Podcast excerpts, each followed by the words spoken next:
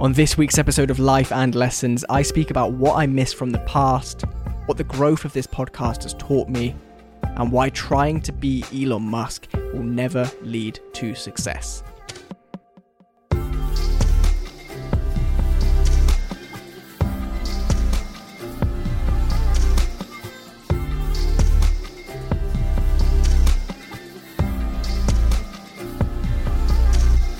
Hey, what is going on? Welcome to this episode number 59 of Life and Lessons. I'm Sean Spooner, and if you're new here, here's what you need to know.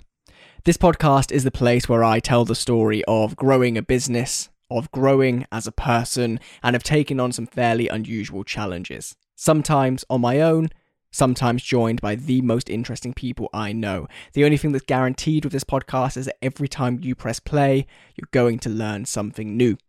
And with that said, hello, good to have you back here. Episode number 59. It feels like it has been a lifetime since I last sat down to record an episode. Of course, it hasn't. It was two weeks ago on a Thursday evening, as it always is. But just so much has happened in those two weeks. I've been so busy that it really does feel like an awful long time ago since I sat down to record the last recap episode like this one. But of course, in between, that episode and this one, there was my conversation with Tom Harwood. Hello to anybody who's new from Tom's following, because there were a lot of you. So if you're here, you're still listening. Uh, really glad to have you here. Hope that you stick around. I promise that there will be more interesting conversations, just like the one I had with Tom, coming your way very soon. So do stick around if you're new here. But yeah, this week, I guess I just want to have a catch up. I've scribbled down over the last two weeks a couple of notes, as I always do, and I just want to share with you some thoughts I've had because in some ways it has been a very mundane, very boring two weeks because, like everybody else, I'm in lockdown. Nothing much is going on socially, but I've had a lot of thoughts. I've had a lot of time to focus on the business, to do all of these things that I guess we're all doing right now. And with that comes, yeah, just some interesting thoughts. So I'm going to explore them. But the first one, actually, I want to take it back to last week's episode if you haven't yet listened, last week I had a conversation with Tom Harwood. Tom is the senior reporter at Guido Fawkes, and it's his, his job to stay on top of everything that happens, both inside and outside of Parliament in Westminster. Really, really interesting conversation about British politics, about how it really works, and about some of the finer details of what goes on behind the scenes in politics that, truthfully, I've never really considered.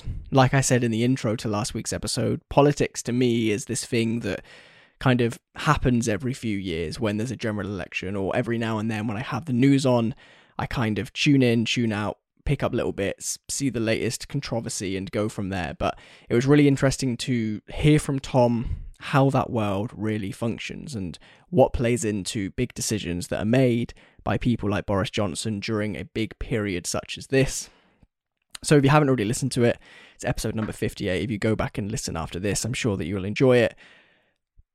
But the reason I want to talk about last week's episode isn't so much because of the content of it, it's because it did a few really interesting things. So, this is episode number 59. I have been recording this podcast for, well, 59 weeks, essentially back to back, notwithstanding the little break over Christmas. And the, listener numbers have essentially been quite flatline. And I don't have issue with that, right? If I was doing this to try and grow some enormous following, I would have given up a long time ago. Fortunately for me, this is just a space where I come and I share some thoughts, and a few of you listen and we have some conversations about it, and that's great. But for the whole first year, the listener numbers were flat.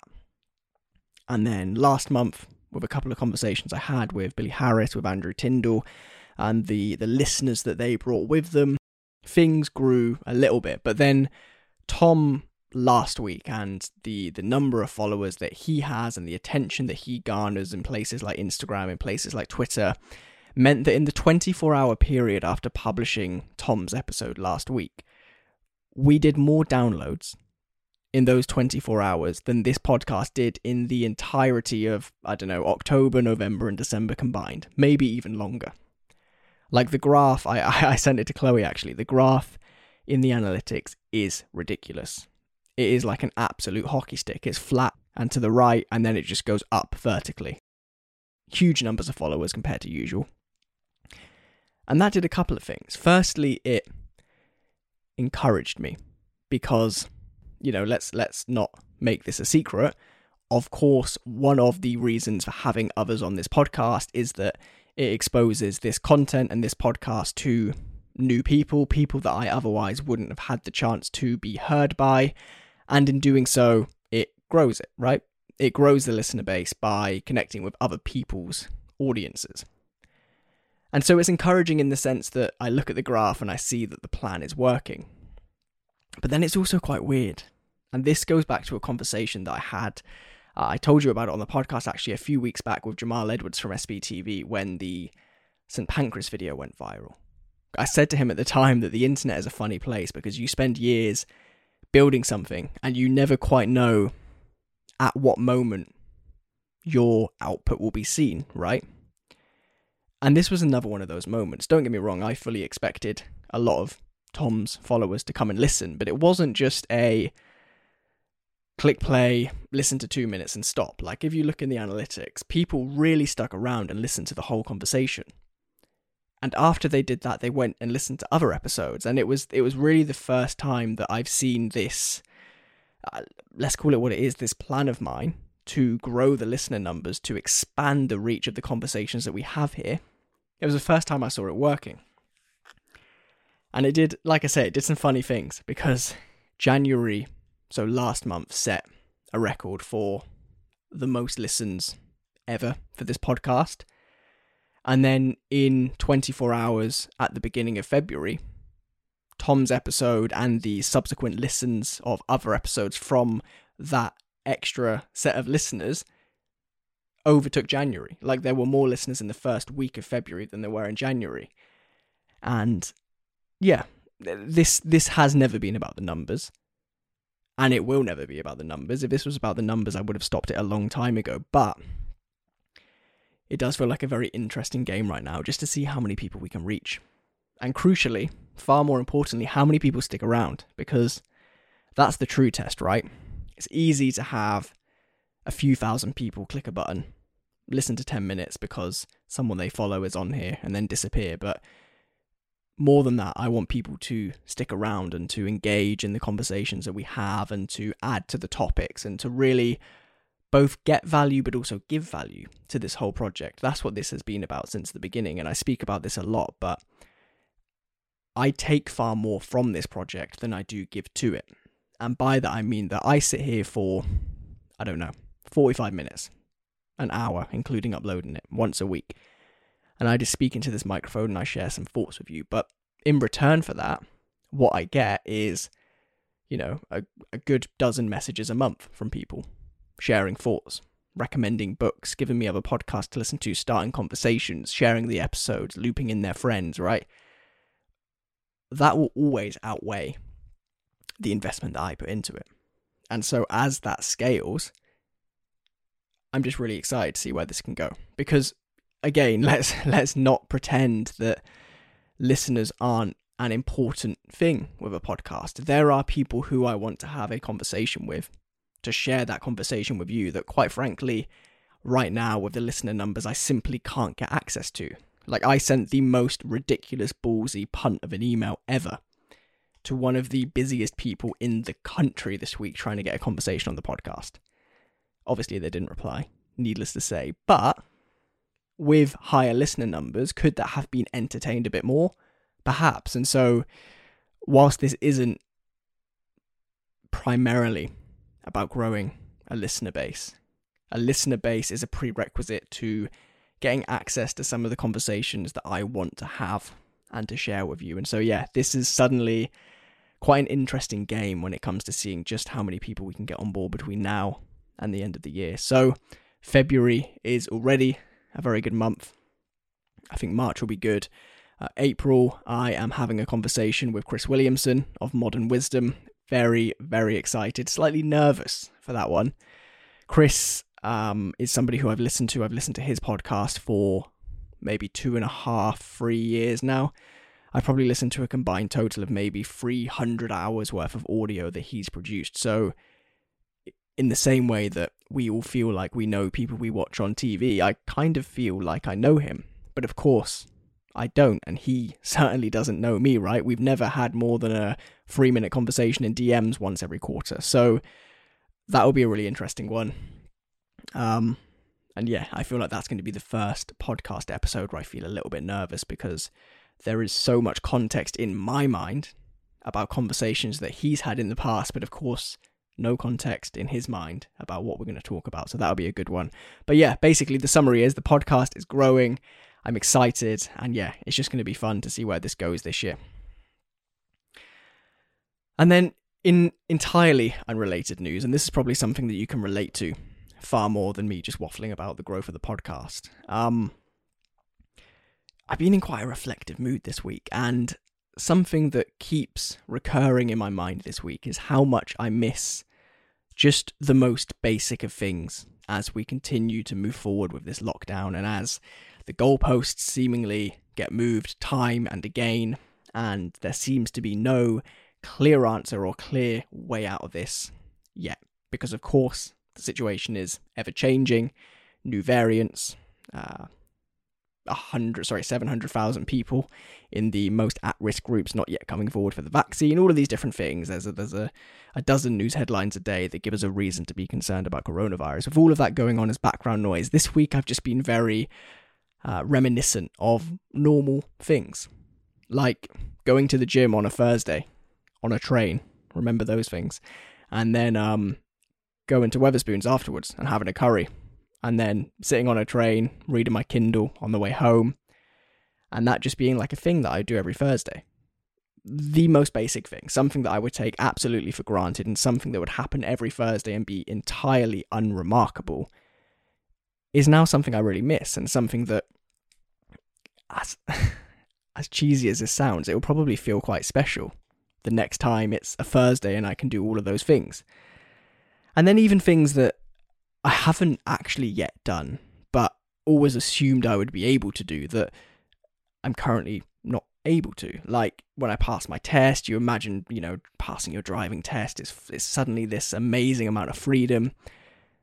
Yes, I've driven, I don't know, four, 5,000 miles in my car so far, but I've done that exclusively between Corby and Wales to either get home or to the office and haven't been able to go anywhere. Haven't been able to drive and see people that I want to see or go to places I've always wanted to drive to or just spend a Saturday going somewhere random. And look, these are all the most trivial of problems, and I don't for a second pretend that I'm complaining here. I'm just remarking that this week has been a week where I've been really focused on what the second half of this year hopefully will bring. Hopefully, at the end of this year, we will all be back to doing really normal things. But more importantly, hopefully, we will find those really normal things special. Because uh, can we be blamed for taking everything for granted before? We had no reason not to. By the very definition, those things could be taken for granted, but now they can't. And this is a, a, a frame of mind that I haven't really been in in the past because there's always well, there's always been the background noise, hasn't there? But as we slowly, slowly move towards something that hopefully looks a little bit more like normality now that we have a vaccine, um, not only am I excited to do things that would otherwise have seemed really mundane in the past, but I hope that I remember what this period has taught us all. I hope that next time I see a friend I haven't seen in a few years, I realise that actually it's quite special. Next time I go somewhere that I've always wanted to go, be it in the UK or abroad, hopefully I take it less for granted that this is something that we have and will always be able to do because hopefully we will always be able to do it. But you know, the, our generation has never had to learn the lesson that we've learned in the last year, and that is that shit happens. And sometimes that shit stops us from doing what we want to do. And so I just hope that we remember that because I think that we will all live better and happier lives as a result if we do. And then the next thing I want to talk about is something which I wrote an email about yesterday. If you're already subscribed to the email newsletter, I apologize because you're essentially going to hear me regurgitate what I've already said. If you're not, by the way, head over to seanspooner.co.uk forward slash email, pop in your name, pop in your email address, and you will get an email every Monday and an email every Thursday. But what it is, is the idea of Elon Musk, Jeff, Jeff Bezos, and their morning routines or their, their lifestyle routines, their habits, their behaviors, right? Elon and Jeff are the two richest people on the planet. Between them, they have a combined net worth of something ridiculous like $318 billion or something crazy, like more money than you could ever want, need, spend, and so on. And so these people, by one measure at least, are the most successful people on the planet. And because of that, you could assume that they have the best habits, the best behaviors, the best ways to get the most done in any given day, the best ways to look after themselves, to optimize themselves, to do all of the things like those that me and Billy Harris spoke about a few weeks ago. Billy, you'll remember, is somebody who helps entrepreneurs optimize their health, body, mind, time, and focus. All of these things that essentially lead to getting more done. You'd assume that Jeff and Elon are the best at that. But actually, when you dig into their routines, you realize that they're really not. Elon Musk, by at least some accounts, really does not get enough sleep. And more than that, he doesn't value sleep. There are times when he's seen with bags under his eyes in interviews. There are interviews where he brags about how little sleep he gets, how he will sometimes sleep in his office or sleep in the Tesla factory on a sofa in a meeting room for a few hours so that he doesn't need to waste time driving home or driving back into the office and he will just get the absolute bare minimum sleep. Now, look, you've heard me speak about Matthew Walker's Why We Sleep before. The science is really clear that not not only are you more likely to die when you're not getting enough sleep, but your productivity, your willpower, your focus, all of these things are probably negatively impacted, right? Let's put Elon to one side. Jeff Bezos. Again, from some reports, he wakes up early, but then he spends the first four hours of his day pottering around, purposely not doing a lot. He will cook breakfast, he will have breakfast with his family, and then he will slowly make his way into work and he will begin work at around 10 a.m. And then he stops when he's feeling tired, normally by 5 or 6 p.m. So he's probably working a shorter working day than the average person. So you've got one person who doesn't get enough sleep, You've got another who doesn't do huge amounts of work. And then you've got this entire world of productivity, self help books, which will tell you, rightfully, I would argue, that you must be getting enough sleep, that you must be waking up early, that you must be, I don't know, putting in all of the hours you possibly can, that you must be finding environments to get stuff done. And all of that advice is correct. But here's the really important thing, and this is something that I stumbled upon as a thought uh, earlier this week, and I think it's something really important to focus on, which is that any advice you read in a book or any lifestyle habit that you see from a successful person or somebody whose life or success you want to emulate, the advice is correct. But that doesn't mean it's correct for you. If I were to try and uh, copy Elon Musk's sleeping routine or lack of, I know for a fact that not only would I not become the richest person on the planet, but I would very quickly start to fuck up. I would very quickly start to make silly mistakes in work. I would very quickly become a miserable person to be around because I know myself well enough to know that I need eight to nine hours of sleep per night to make sure that I get stuff done the next day. Jeff Bezos, if I were to wake up at 6 a.m., but then for the first four hours of my day get no work done, I would feel like I've wasted half of the day. I would probably not get much done in the middle half of the day, and I'd be getting maybe half of what I could otherwise get done done. These things wouldn't work for me, but they work for them. In the same way that something that works for you might not work for me, something that works for me might not work for you.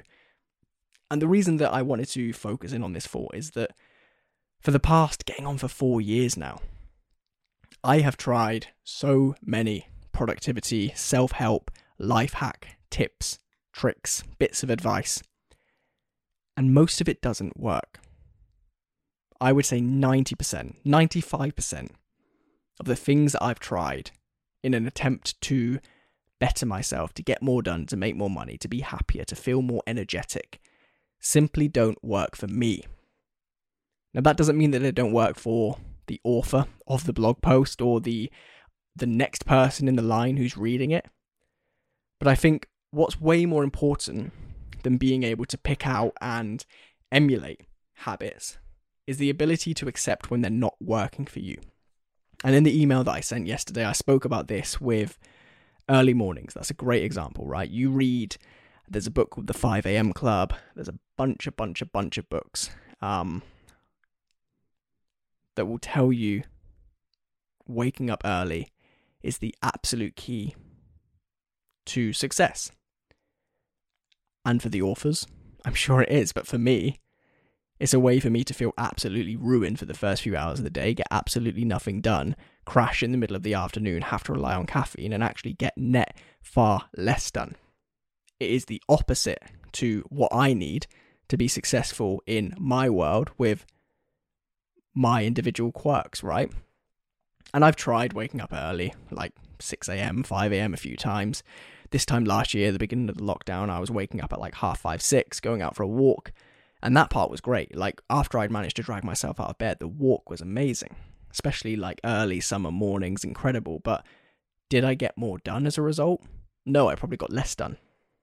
So rather than holding on to the identity of successful people wake up early, I need to wake up early, it was far more important for me and for you to just really focus in on what works. What works for me, what works for you is probably different things, right? You see it constantly that people think that by copying the behaviors of somebody else, they are going to have the success of somebody else. In a slightly detached way, it's the exact same reason why nonsense like booty and diet coffee and those fucking teeth whitening products exist because people truly believe that the way to lose weight is to buy a product that an influencer tells them is how they lost weight.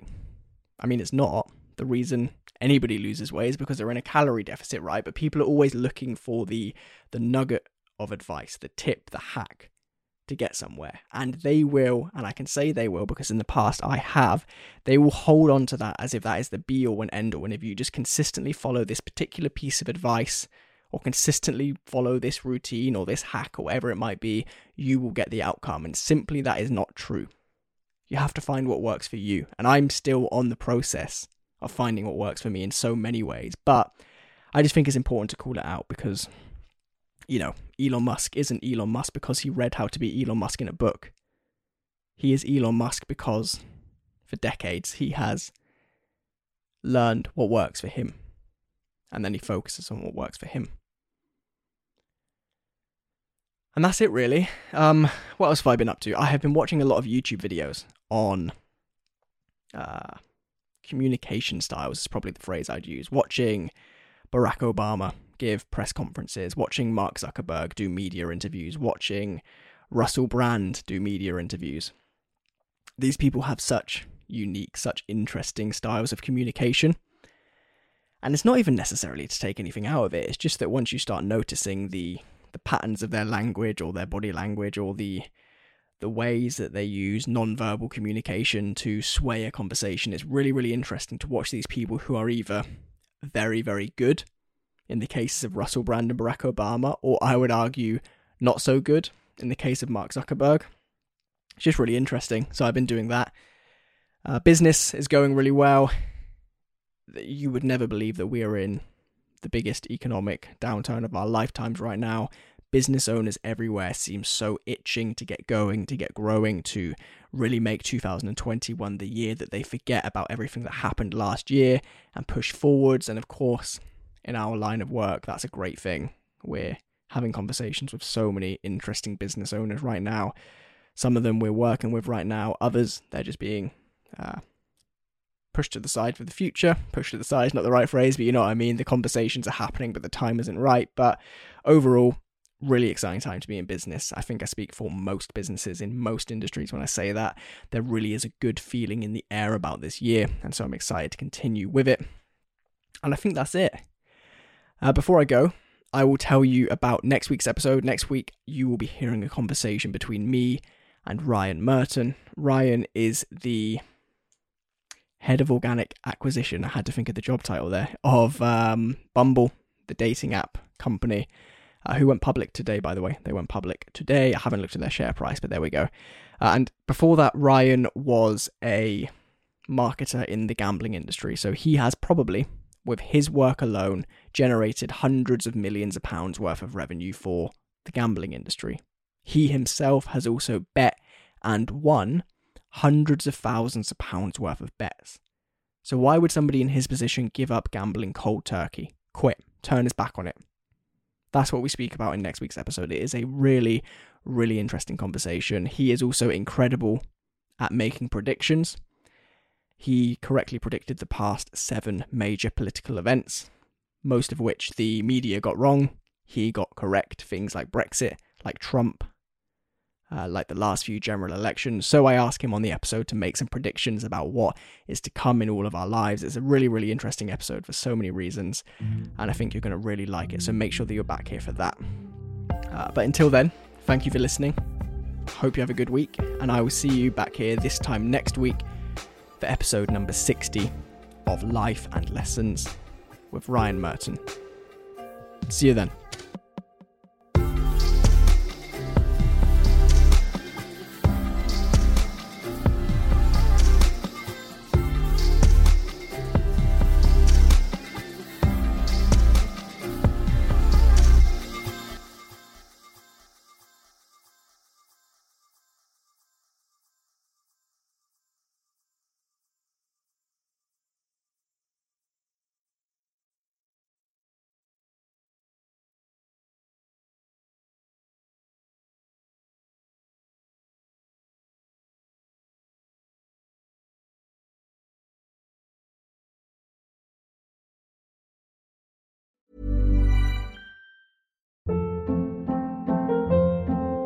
Hold up. What was that? Boring. No flavor. That was as bad as those leftovers you ate all week. Keke Palmer here, and it's time to say hello to something fresh and guilt-free. Hello Fresh. Jazz up dinner with pecan-crusted chicken or garlic butter shrimp scampi. Now that's music to my mouth. Hello Fresh. Let's get this dinner party started. Discover all the delicious possibilities at hellofresh.com. Even when we're on a budget, we still deserve nice things. Quince is a place to scoop up stunning high-end goods for 50 to 80% less than similar brands. They have buttery soft cashmere sweaters starting at $50, luxurious Italian leather bags, and so much more. Plus, Quince only works with factories that use safe, ethical, and responsible manufacturing. Get the high-end goods you'll love without the high price tag with Quince. Go to quince.com slash style for free shipping and 365-day returns. Mom deserves the best, and there's no better place to shop for Mother's Day than Whole Foods Market. They're your destination for unbeatable savings, from premium gifts to show-stopping flowers and irresistible desserts. Start by saving 33% with Prime on all body care and candles. Then get a 15-stem bunch of tulips for just $9.99 each with Prime. Round out Mom's menu with festive rosé, irresistible berry chantilly cake, and more special treats. Come celebrate Mother's Day at Whole Foods Market.